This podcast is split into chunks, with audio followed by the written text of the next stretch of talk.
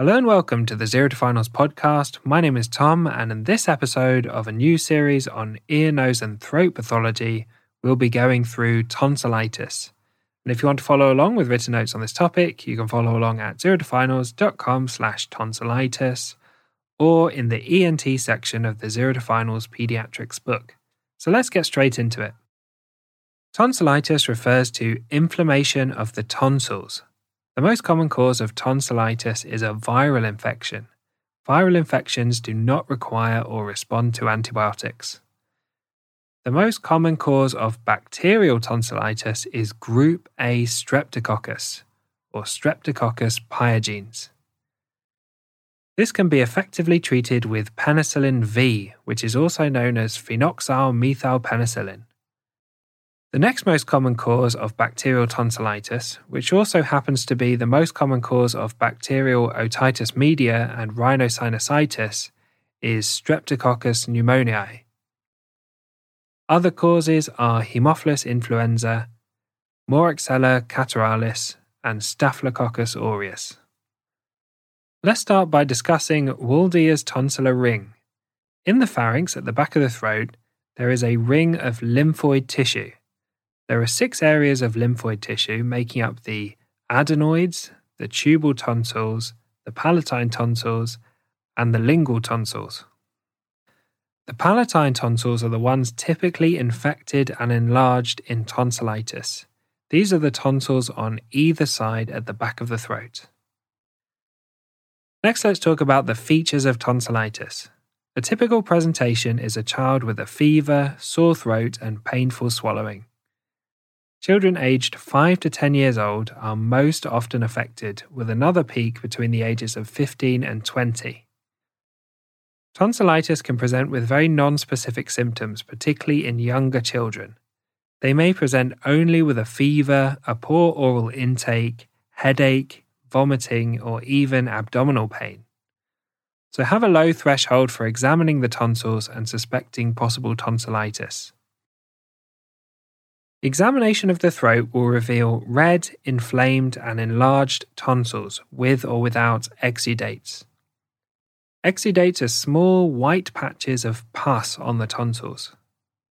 Always examine the ears with otoscopy to visualize the tympanic membranes and also palpate for cervical lymphadenopathy or swollen lymph nodes in the neck when you're assessing a child with suspected tonsillitis. Let's talk about the Centor criteria. The Centor criteria can be used to estimate the probability that tonsillitis is due to bacterial infection and will benefit from antibiotics. This has mostly been replaced by the fever pain score, but it's worth knowing about it anyway. A score of 3 or more gives a 40 to 60% probability of bacterial tonsillitis, and it's appropriate to offer antibiotics. A point is given if each of the following features are present fever above 38 degrees Celsius, tonsillar exudates, absence of cough, and tender anterior cervical lymph nodes or lymphadenopathy. Next, let's talk about the fever pain score. The fever pain score is an alternative to the Centor criteria. A score of 2 to 3 gives a 34 to 40% probability, and a score of 4 to 5 gives a 62 to 65% probability of bacterial tonsillitis. The score is made up of five different criteria, and fever pain is the mnemonic for remembering these criteria. The criteria are fever in the past 24 hours, P for purulence or pus on the tonsils. A for attended within three days of the onset of symptoms. I for severely inflamed tonsils. And N for no cough or coryzal symptoms. Let's talk about management of tonsillitis. It's important to exclude other serious pathology such as meningitis, epiglottitis, and peritonsillar abscess.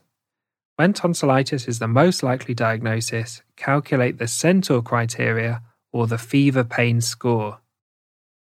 If the child is likely to have viral tonsillitis, educate the parents and the child about viral tonsillitis and give safety net advice about when to seek further medical input. Advise simple analgesia with paracetamol and ibuprofen to control the pain and the fever. The NICE clinical knowledge summaries suggest advising patients to return if the pain has not settled after three days or the fever rises above 38.3 degrees Celsius. When this occurs, you can start antibiotics or consider an alternative diagnosis. Consider prescribing antibiotics immediately if the Centor criteria is above or equal to 3 or the fever pain score is above or equal to 4. Always consider antibiotics if they're at risk of more serious infections, for example, very young infants, immunocompromised patients, or those with significant comorbidity, or if there's a history of rheumatic fever. Delayed prescriptions can be considered. This involves educating the patients and the parents about the likely viral nature of the sore throat and providing a prescription that is only to be collected if the symptoms do not improve or worsen in the next two to three days. Consider admission if the patient is immunocompromised, systemically unwell, dehydrated, has stridor, respiratory distress, or evidence of a peritonsillar abscess or cellulitis. Let's discuss the choice of antibiotic.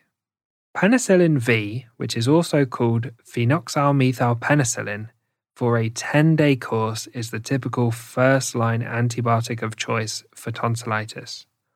The trouble with penicillin V is it tastes very bad in liquid form, so young children requiring syrups are often reluctant to take it. Amoxicillin is sometimes used because it has a better taste, however, this is not part of the guidelines. Clarithromycin is the first line antibiotic choice if the child has a true penicillin allergy. Finally, there's some complications of tonsillitis to be aware of, and these include chronic tonsillitis, peritonsillar abscess, which is also known as quinsy, otitis media if the infection spreads to the inner ear, scarlet fever, rheumatic fever, post streptococcal glomerulonephritis, and post streptococcal reactive arthritis. So, thanks for listening to this episode on tonsillitis. A big thank you to Harry Watchman for perfectly editing the podcast. I'd be really grateful if you left a rating or a review on whichever podcast store you use. This is very helpful for keeping me motivated and providing feedback that helps me improve on the podcast. Also, consider subscribing to the podcast so you get notified of new podcast episodes when they come out.